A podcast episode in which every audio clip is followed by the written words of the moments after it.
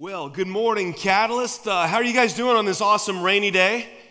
It's great. Those of you that join us online, I hope you're having better weather than we are. It is a wet, dismal day here in central Kentucky, but in here, we are alive because we came here today to worship God. Amen. That's exactly why we're here today. And if you came here for any other reason, you're going to be sorely disappointed.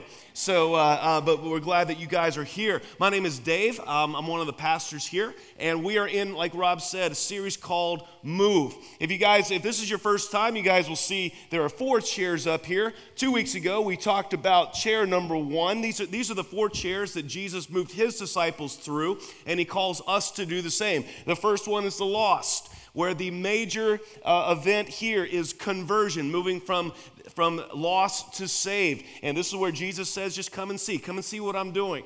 To, and then when you move from the lost to saved, you move into the learner chair, chair number two, where the major thing there is transformation, moving from a lost person in behavior and habits to a, a Christian.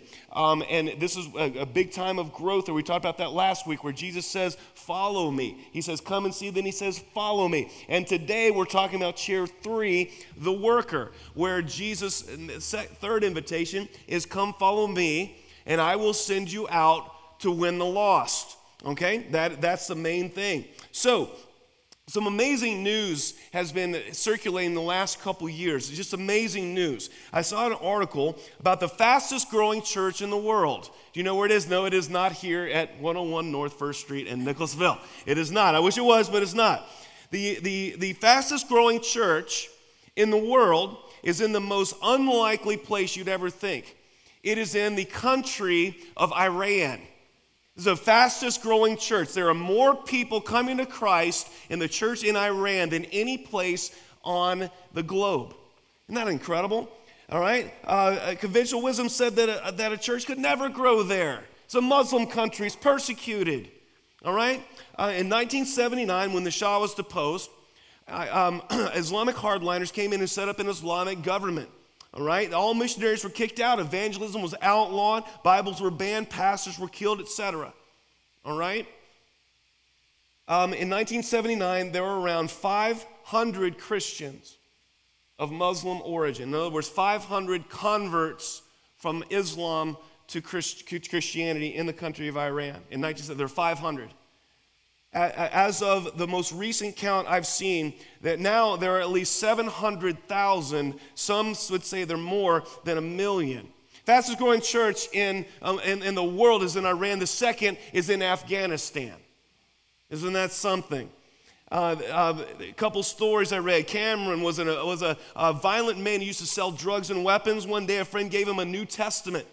All right, after reading for five consecutive days, Cameron gave his life to Jesus. This is in Afghanistan. When his family and friends saw his transformed life over the ensuing months, many of them also came to faith. A church now meets in Cameron's home. Then uh, a, story out of Iran. Reza was a mullah, a Muslim scholar who hoped to become an ayatollah, which is a Shiite leader. One day, studying at an Islamic seminary in Iran, he found a New Testament that had been boldly left there in the library by someone. Out of curiosity, he picked it up and was deeply shaken. Over time, he fell in love with Jesus, today raised as a trained church planter serving in the Iran region. All right, a woman named Fatima, earliest memories of being raped by her brothers. At age 11, she was sold into marriage to, to a young drug addict who abused her and then divorced her when she was 17. Upon returning home, she was raped again until she decided to leave. On the street, she heard the gospel being preached and she trusted Jesus. In time, she married a Christian man. They were, had been receiving training in evangelism and church planting. Fatima felt called to go back home and witness to her family. All right? Her entire family repented, gave their lives to the Lord. The first church Fatima and her husband planted was in her childhood home, the place of her childhood trauma. Praise God. All right? Uh, and, and so the church in Iran is growing at this rate because Christians in Iran understand what many American Christians don't. All right? That following Jesus means that we become workers for the kingdom.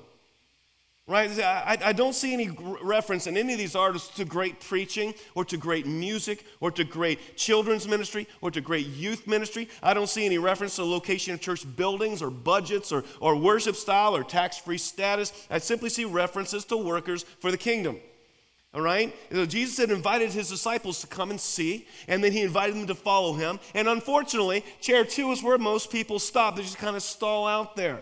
All right? Uh, the, the, the, message of American Christianity seems to be one of get your life right, learn some good things, hear some good sermons, learn how to pray, uh, uh, you know, uh, conquer your sins, and, and this kind of thing, which is all great stuff.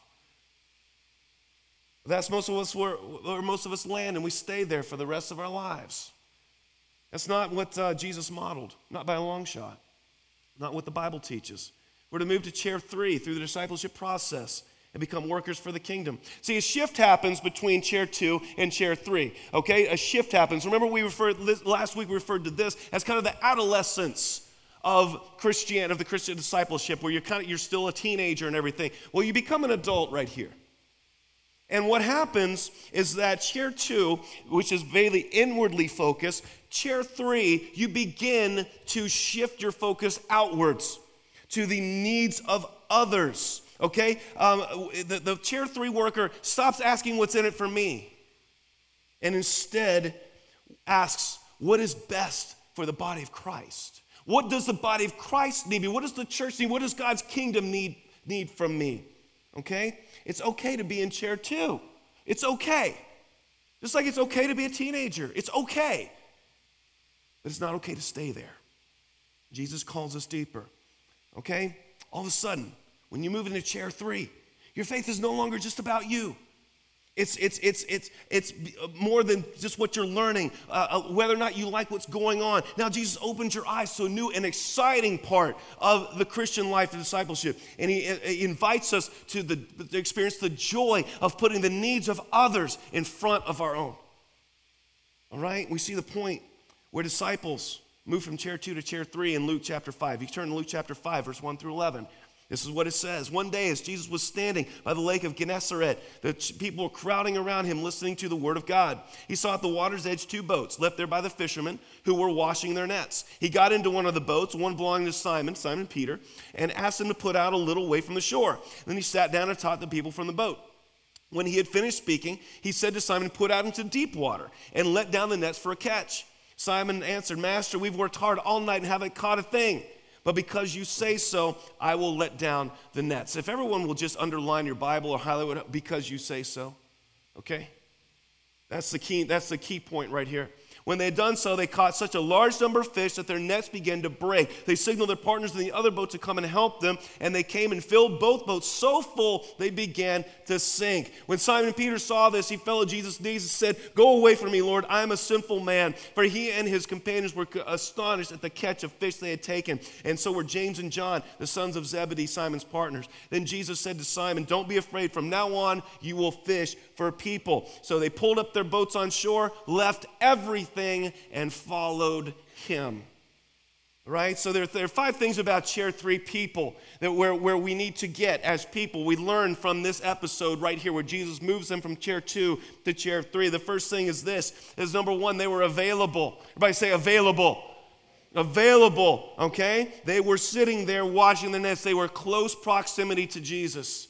All right, chair three people have to be in close proximity to Jesus. They, they, in other words, they created the right set of circumstances to, uh, to hear his call and his instructions. So, my question, church, is that you today? Have you positioned yourself close enough to Jesus that you can actually hear his call to you? Because a lot of us haven't. A lot of us haven't. A lot of us aren't there right now. Um, we're, we're, just not. We're, we're, we're, the problem is, is that everybody's just too busy, right? And uh, if you ask any American, They'll tell you they're just so busy, they're just so busy. Everybody's just so busy, aren't they? And some of you may be. Most of us aren't. You understand, it, busy people, people as busy as us, would not have invented the term binge watching. Okay? People that are busy, they, that just don't have a second of time because everybody's so busy, would not invent the term binge watching. Okay, study came out this week said the average teenager looks at a screen for seven hours and 22 minutes per day. Doesn't sound very busy to me. Oh, busy doing something, not anything significant. If we were truly as, as, as busy as we say we are, we wouldn't be doing that. How busy would you be? Teenagers and adults. Adults are just the same. That, that, that was just done on teenagers. Adults may probably even worse. How busy would you be if you didn't have a screen to look at? Let's say that the electricity went out and you couldn't get online, didn't have a phone. How busy would you be? I know exactly how busy to uh, be. Everybody be bored. Okay? We're not that busy. How many of you all would have at least, and I mean at least, one hour a day? When you understand that moving to chair three is the natural thing, you guys. It's the natural thing. There's, this is the natural thing. Getting stuck here is the anomaly. There's something wrong if you spend your whole life here.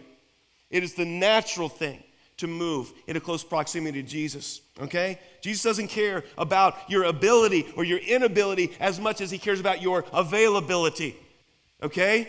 So, are you available? Are you available?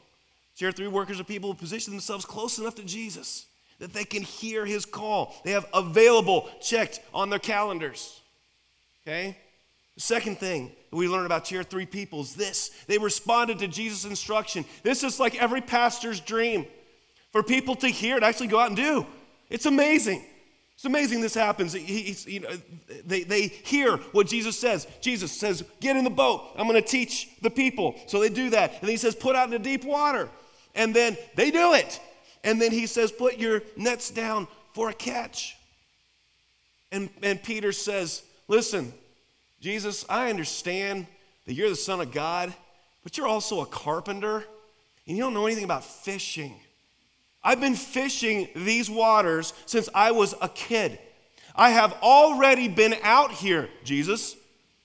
Don't you love it when people try to explain to God what's going on? Don't, don't you love that? Uh, I mean, he, he, he is so much like us. You know, I know, I've just been out here. I know all the good spots for fishing. I know there are no fish over there. I know it. But, what did he say? But because you say so. I wouldn't do this for anyone else, Jesus. Because you say so, do it. Amazing. Research done by Willow Creek Community Church in South Barrington, Illinois, showed something that really amazed me. People who are part of a church for more than two years, in other words, they, they've been coming to church for two years or more, all right? Had never, that had never made a commitment to Christ in those first two years, most likely never will. Isn't that amazing? You'd think that the longer you're in church, the more likely you are to decide to follow Jesus. No? They found that's not true. They found the exact opposite. The longer you're in church without making a commitment to Christ, the, lo- the less likely you are to make a commitment to Christ. Now, why would that be? This is why. Because people get very good at saying no. They get professional level excuse makers, professional level, no, that's someone else's job. And the more and more you say no to Jesus, the easier it becomes. The more you say yes to Jesus, the easier it becomes. See, practice doesn't make perfect, practice makes permanent. And we are what we continually do. And so if you are continually saying no to Jesus, that's what you become. You become someone that says no to Jesus.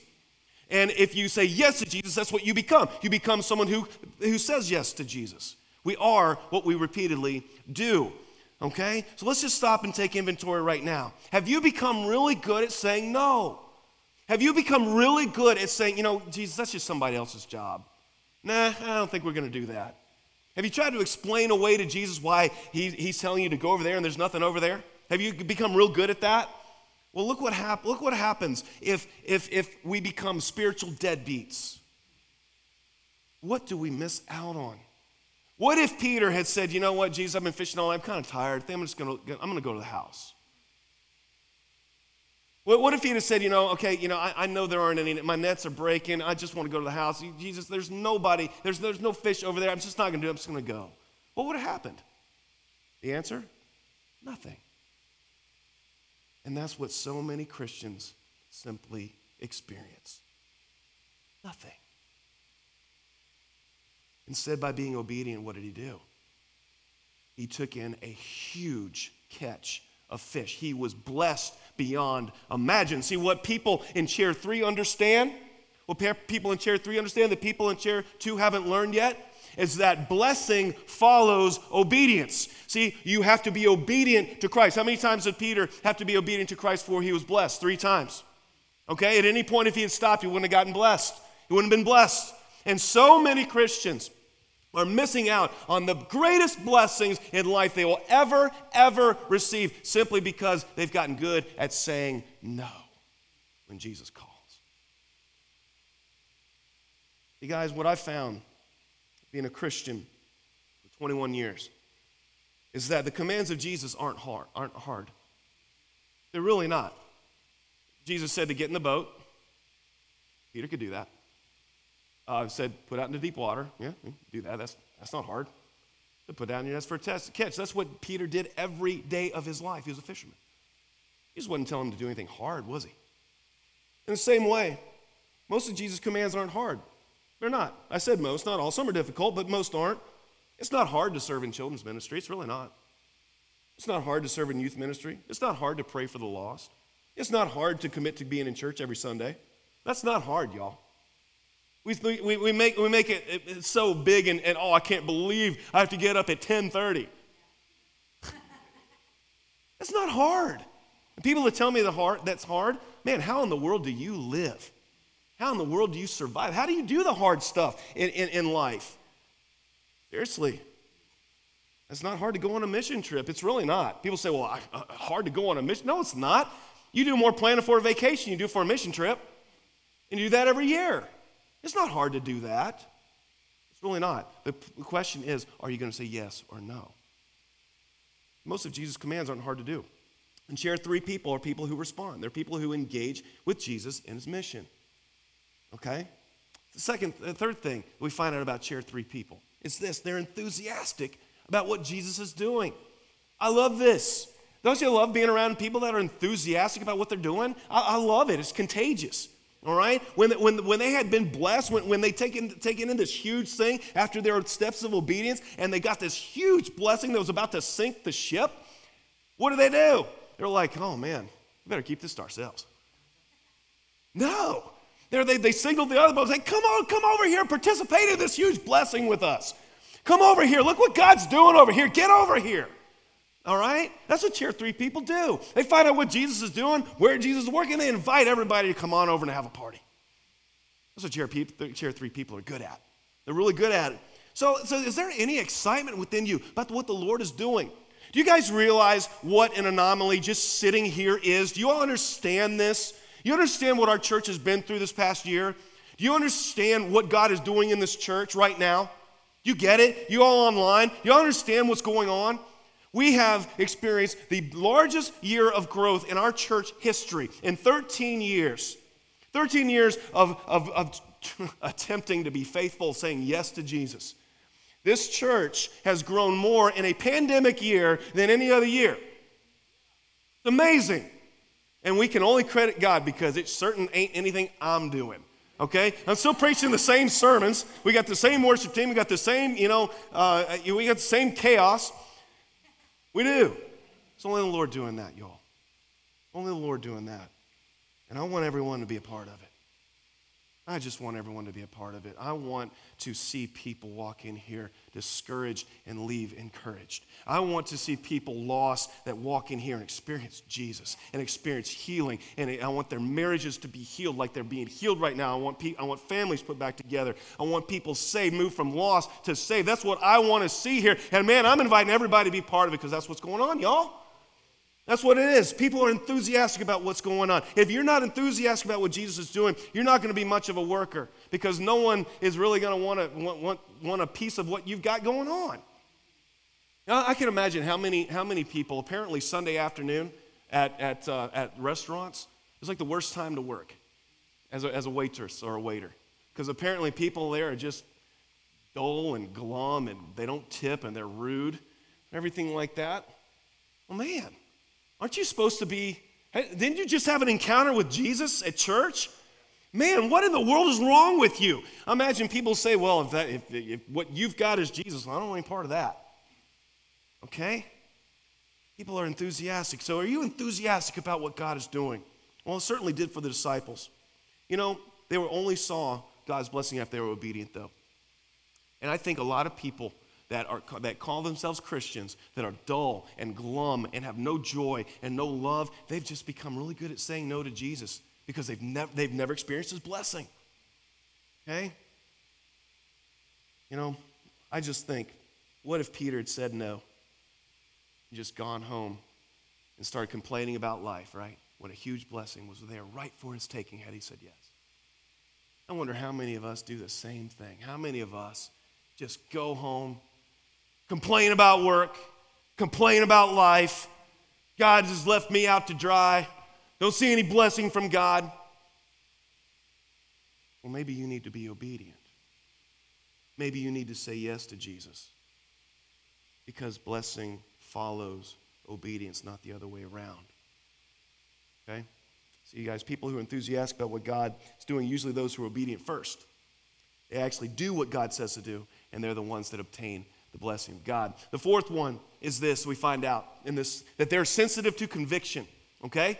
Chair three people are sensitive to the convicting power of the Holy Spirit. When, when the Holy Spirit tells you you're doing something wrong, when your conscience grabs you, man, it destroys these people. It really does. When Simon Peter saw this and saw the blessing, he fell at Jesus' feet and said, Go away from me, Lord. I'm a sinful man. Now, what in the world is going on here? Didn't he just obey Jesus three times? What, what in the world is he talking about? This, this guy went against his judgment and everything, and he obeyed Jesus and was blessed. Why in the world was his reaction, Go away from me, I'm a sinful man? I don't know. I wish I was there because I'd like to shake him by the shoulder and say, What are you talking about? Maybe this. Maybe he was so bothered by the fact that he even questioned because he'd seen the miracles of Jesus so much. And he maybe he just was so broken that his bad attitude had made him even question for a second. You guys, we have to be sensitive to conviction. See, the people, what I've found, I, have spent a lot of my life in the church, and I've known people that are immature Christians, and I've known people that are very, very, very, very dedicated and very devout. You want to know the difference between the, the, the, the thing that I've noticed is people get more devout and closer to Christ? You know what I notice? They are more broken over their sin. The closer you get to Jesus, the more you realize your shortcomings, the more you realize your inadequacies, the more you realize how amazing God's grace is that you know things that things that when you were uh, uh, when, when you were very very immature in your walk with christ things that just didn't bother you at all. Maybe your mouth maybe some things you watched maybe some saying no to the holy spirit maybe some things you didn't really even notice. But man when you grow closer to christ these things destroy you. That's what happens in chair three. The closer you are to christ the more sensitive you are to conviction. You guys that's, uh, uh, they're very, very open to Jesus' correction and conviction. It's the only way we grow closer to the, to, to the Lord. See, guys, we live in a culture that wants to avoid correction. We live, we live in a culture that, that anyone who dares point out to us that we're not doing things the right way, they're judging me. Can't believe how judgmental those people are over there, right? Hmm. you know you moved from chair two to chair three when all of a sudden your sins start to bar- bother you a little bit more than they used to. They really do. Right? You'll be grieved over the fact. You'll wake up and realize that all your prayers throughout the week have been about you. That didn't used to bother you. Now it does. You'll be grieved over a part of your personality. You all of a sudden realize it's destroying your witness for Christ be bothered by the fact you went off on a coworker yesterday and they know you're a Christian. It didn't used to bother you at all. That's just the business world. No, it starts to bother you now. That's how you know you're in close fellowship with God. You're acutely more aware of things that other people just simply accept as part of the deal. And the fifth thing we learn about chair three people is this that they were sacrificial They were sacrificial. Look at what they do when Jesus calls them. And Jesus said to Simon, Don't be afraid. From now on, you'll fish for people. So they pulled up their boats on shore, left everything, and followed him. Wow. You realize what they walked away from, you guys? They walked away from their professions, from their source of income to follow Jesus. They, le- they walked away from everything. They simply left them there. They didn't even sell them on eBay. They didn't sell their nets or their boats or anything like that. They just left them there because they were so utterly valueless compared to the call of Jesus. They left everything. In other words, Jesus' invitation to make disciples was tr- more attractive to them than anything they currently had going on. So, you guys, share, three people I've found are willing to make major life changes major life changes. I've seen chair three people, not just a tweak here and there. I've seen, I've seen chair three people do this. They use vacation time to go do missions. Wait a minute, that, that's my time. That's my time. I've worked hard for that vacation time. Well, yeah, they sacrifice that and they go on mission trips. They'll move to a different neighborhood to lower mortgage costs so they can give more. I've seen people do that. They'll, they'll, they'll tell a coach they won't be there on Sunday mornings for games so they won't miss worship. They'll change jobs, they'll take a pay cut in order to get the work of the Lord done. I remember one time we did respite care for a foster parent my wife worked with. I'll take that back. My wife did the respite care. I, I, I made sure I was gone most of the morning and early afternoon. But I'm telling you, even having that little baby in the house for a few hours, crying, the attention he needed, I'm telling you, he'd been out of infant mode for a while that, that's like a shock to the system. And he was the cutest little baby you'd ever seen until he started crying. We just had him for a few hours on Saturday. Here, three people will disrupt their entire lives to bring a baby like that into their home. Not just for an afternoon, I'm talking permanently. You don't think that's sacrificial? Do some respite care for a foster parent. You'll find out real quickly what how much they sacrifice. Jesus said, Don't be afraid. From now on, you'll fish for people. So, why did Jesus tell them not to be afraid? Well, because they were leaving everything. And that's scary to a lot of people. And Jesus said, Don't be afraid. I got something better for you. The chair three people are sacrificial. So, in order for us, so those five things happen in, in this chair right here. Okay, they're, they're, they're, they're sensitive correction, they, they're in close proximity with Jesus, they're obedient, they're enthusiastic, they're sacrificial. Okay, but in order for the worker to really do his best work or her best work, there are three things that have to happen. The first thing is this you have to find your personal ministry, okay? Your personal ministry. What, what, what I found was really very, very, I don't know, kind of frustrating for me as a young man in the church when I was in college. We went to a church and I was 19, 20, 21 years old, and I've always been passionate about ministry, always have been. But the church, because I was a young man, 19, 20, 21, said, Well, we have one job for you. Go work with the teenagers. You just go over there and babysit the kids. Well, I love youth ministry, but I wanted to do more. I wanted to, there was an evangelism committee. I don't know what we did. I don't know what they did, but there was an, I wanted to be on that. No, no, that, that's, you go work with the kids. I, I wanted to preach. No, no, no, no. Yeah, that, that's, that's, for the, that's for the head guy. You go work with the teenagers. And that's not, I, I was in youth ministry for nine years. I love working with teenagers, but I was assigned a role that wasn't necessarily for me. And it seemed like that was the path that all young people got put in. Well, when you're a certain age, you go work with the children. And when you get a little bit older, you go work with the, the youth. And when you become a real adult, that's when we can really use you in something good like ushering. Nothing wrong with ushers. Some of my best friends are ushers. But the thing is this no one ever asked me, What are you passionate about? What makes your heart beat faster? What keeps you up at night? What do you dream about? What bothers you so much that if it continues, you'll just die? No one ever asked me that. And guys, that right there, understanding that is the key to understanding your personal ministry, what God put you on this planet to do. Okay? Every one of us, I believe, has a passion like that. Someone said, Your calling is where your passion meets a worldwide need. That's what you were here for. All right, in Luke 10, 1 through 2, after this, the Lord appointed 72 others and sent them two by two ahead of him into every town and place where he was about to go. He sends his disciples out on a short term mission trip, first short term mission trip in the Bible, right? He told them, The harvest is plentiful, but the workers are few. Ask the Lord of the harvest, therefore, to send out workers into his harvest field. Our goal here at Catalyst is to get every one of you all into where you are passionate and have a personal ministry right? That may be part of what we're doing here. It may not be. You may be passionate about worship. You know that, every up, everyone up here is a volunteer. You know that, right? It's their personal ministry. All right? We want people to serve here in the church, our children's youth ministries, our ushers, greeters, worship team, etc., prayer team. We always need people. But that's not the limit. Okay? That's not the limit.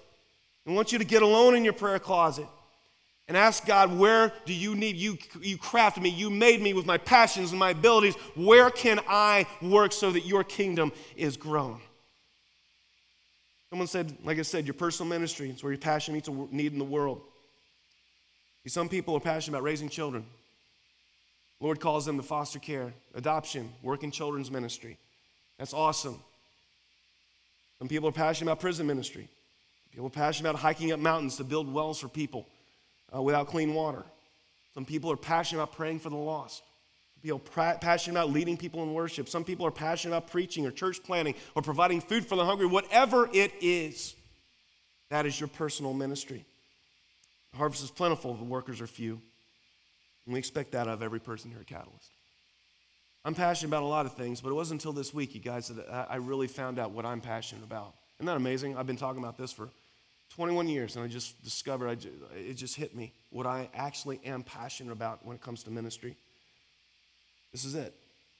I'm passionate about going to the hardest places I can find, bring the gospel there. The easy road doesn't interest me. Just doesn't. Why, instead of going and being senior minister of another church, I wanted to start one because it's hard. Hard to do.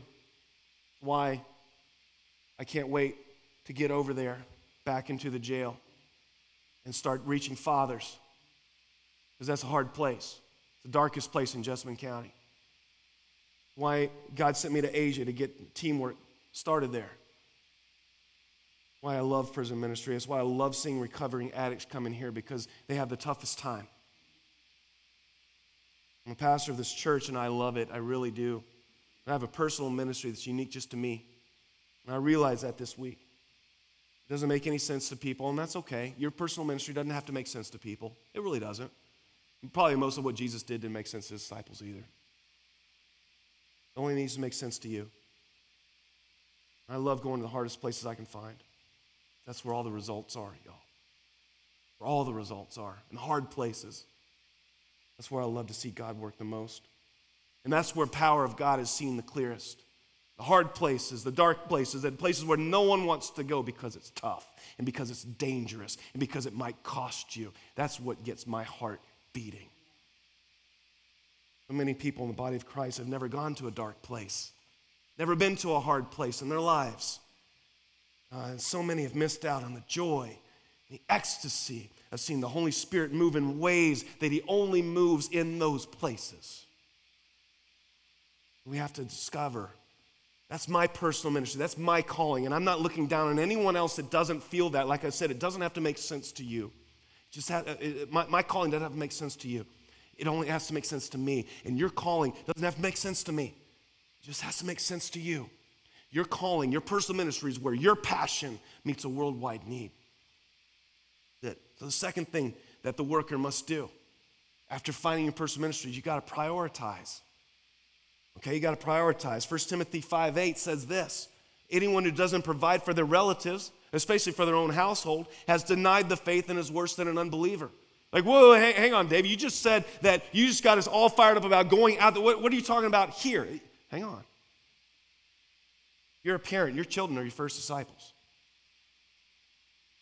Never forget that.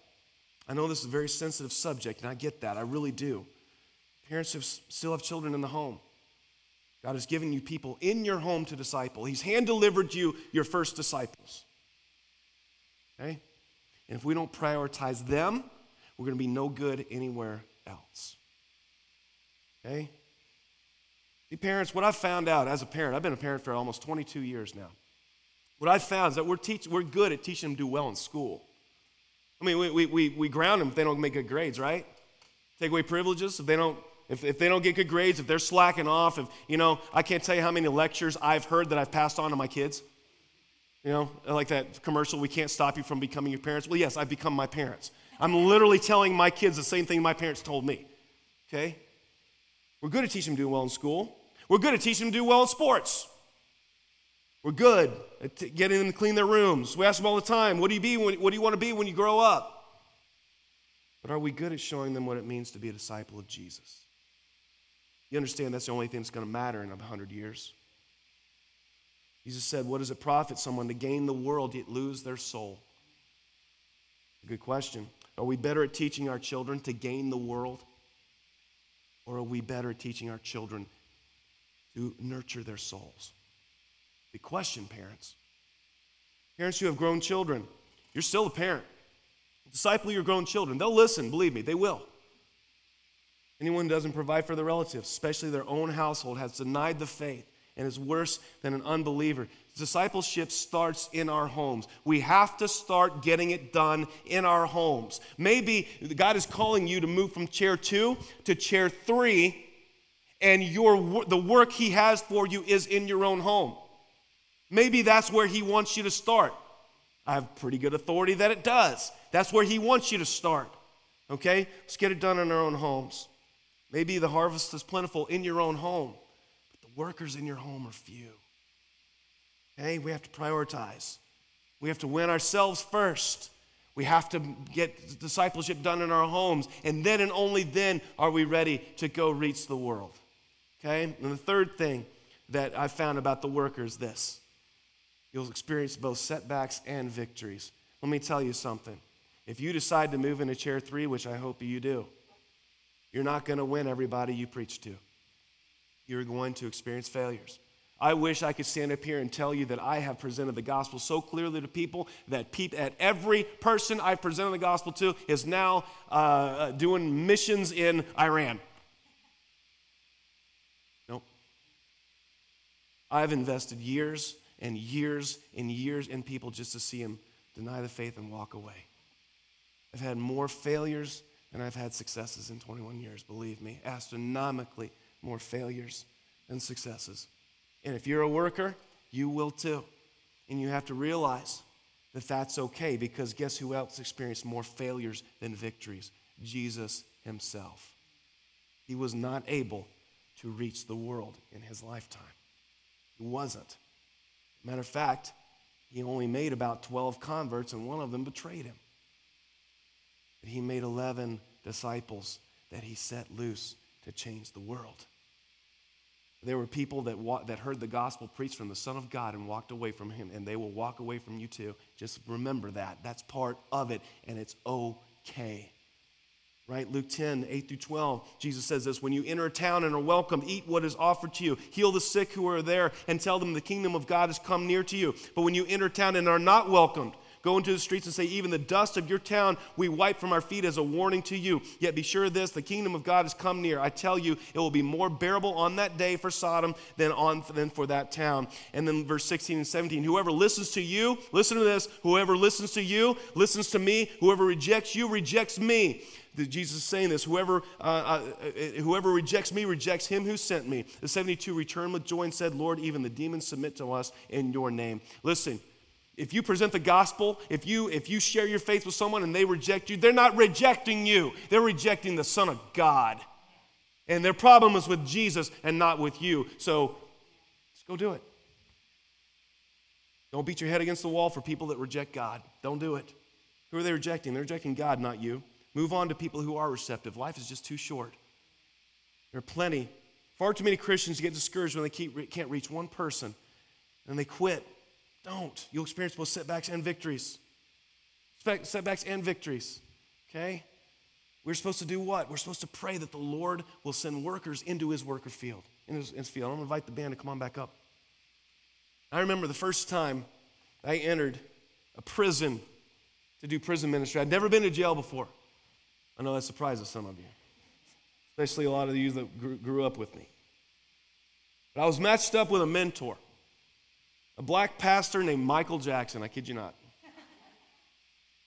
And really, the guy could moonwalk. He was awesome. But we walked through seven locked doors into the Fayette County Detention Center. We entered a group cell. All right? There are 14 guys in orange, and me and Michael Jackson. We had barely gotten introductions done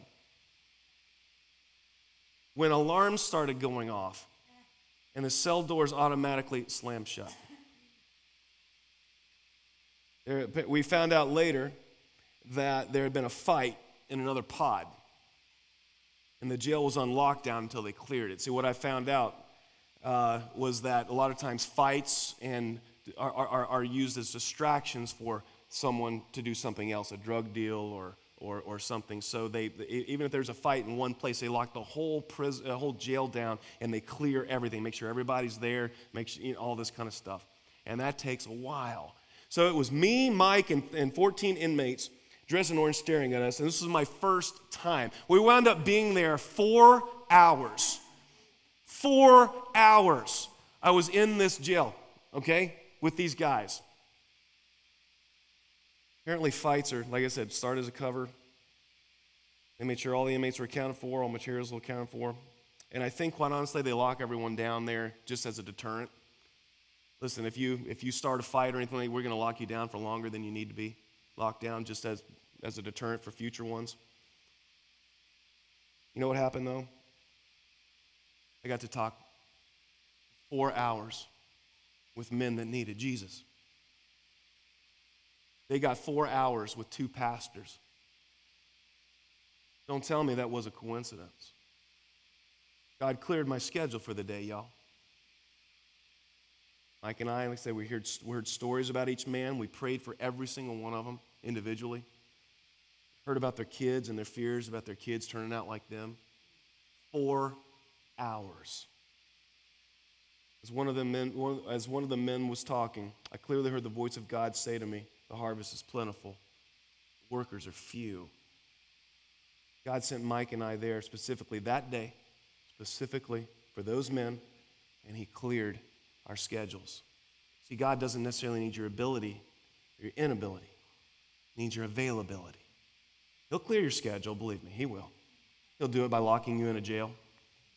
He'll do it by sending you to a mission trip where, where, where you don't have access to your phone. He'll clear your schedule if you're available. See, guys, it's in those moments right there. Not only do you do kingdom work, but I'm telling you, this is when you move from listening to other people's stories to creating the stories of your own. When you, you, I look back on that right now. And guys, that's a part of my eternity, that scary time, my first time in jail where I got locked down. That's a great story now. In your most the most risky things that you do for the kingdom, the work you do for the kingdom, will become your greatest stories and the most satisfying things you will ever experience in life. What I'm scared of, what I'm scared of, is that so many of us will come to the end of our lives and we will have no stories to tell. We'll talk about, oh, the car we got. Whoop de doo. Talk about binge watching a TV show. Great. What a great life. Or we could talk about the time we were so scared that God sent us into something we had no business doing and we had no talent for, no nothing for, and yet He worked in tremendous ways, and we're basking in the glow of it 10 years later. Guys, obedience doesn't follow blessing, blessing follows obedience. So if you have gotten very good at saying no to Jesus, I want to ask, I, I pray the Holy Spirit hits you with the two by four today. Holy Spirit, not someone here. Don't hit someone, don't hit someone with a two by four. I pray the Holy Spirit hits you with a two by four and wakes you up. And I pray that if you are in chair two and you've grown and you're ready to move to chair three, ready to become a worker, You're ready to go out, start, start winning the lost and winning people, making disciples. I pray that God will send you out to the place where He has for you. As we finish up today, understand that this is the natural progression. This isn't for the ordained guys, this is for everyone. And Jesus may be tugging at you, moving into chair three. What I, the thing that I that gets frustrating right here is that instead of moving here, a lot of times people work for a while and they just kind of say, I've put in my time. I'm moving back to chair two. It's somebody else's job now. I've, I've, I've put in my time. I've put in my time. I've done enough work. Now I'm just going to sit here. Somebody else's job now. I'm done. And if that's you today, I pray that God will send you a huge conviction for that and that you will get back in the game. We pray for you. Heavenly Father, you have told us that the harvest is plentiful and the workers are few. Oh, Lord, how serious and how true that is. During this past year, Lord, I've seen more people hungry for you than I have in, uh, uh, the 46 years of my life. I have never seen people more hungry for you than right now. The harvest is so plentiful, and the workers are so few. Heavenly Father, I pray, like you said, to, that you would send workers into harvest field. Lord, grow up workers out of this church, online and in person and Lord, send us out into the harvest field. Lord, we don't have a lot of ability, we sure have a lot of availability. Lord, show us what you want us to do. Thank you, Lord, for the joy that you've given me whenever I've said yes to you. Pray everybody in here would experience that as well. We love you, Lord. In the name of Jesus, we pray.